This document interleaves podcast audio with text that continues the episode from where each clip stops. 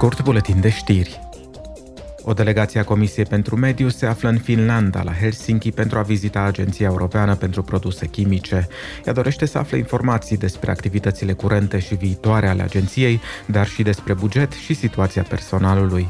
Pe ordinea de zi se află și importanța strategică a expertizei agenției pentru a asigura implementarea strategiei pentru promovarea sustenabilității în domeniul substanțelor chimice.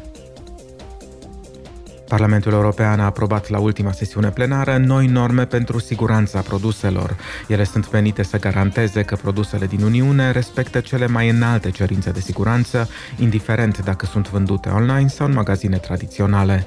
Consumatorii vulnerabili, precum copiii și persoanele cu dizabilități, vor fi mai bine protejați, iar produsele periculoase vor fi eliminate rapid.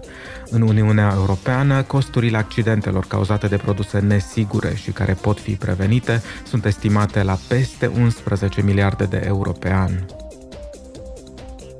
Eurodeputații și-au adoptat poziția referitoare la revizuirea cadrului legislativ al Uniunii privind emisiile de gaze fluorurate. Parlamentul dorește eliminarea totală a acestui tip de gaze până în 2050, lucru care ar ajuta Uniunea să-și atingă obiectivul de neutralitate climatică. Gazele fluorurate cu efect de seră sunt utilizate în aparatele obișnuite, cum ar fi frigiderele, aparatele de aer condiționat, pompele de căldură, sistemele de protecție împotriva incendiilor, spumele și aerosolii.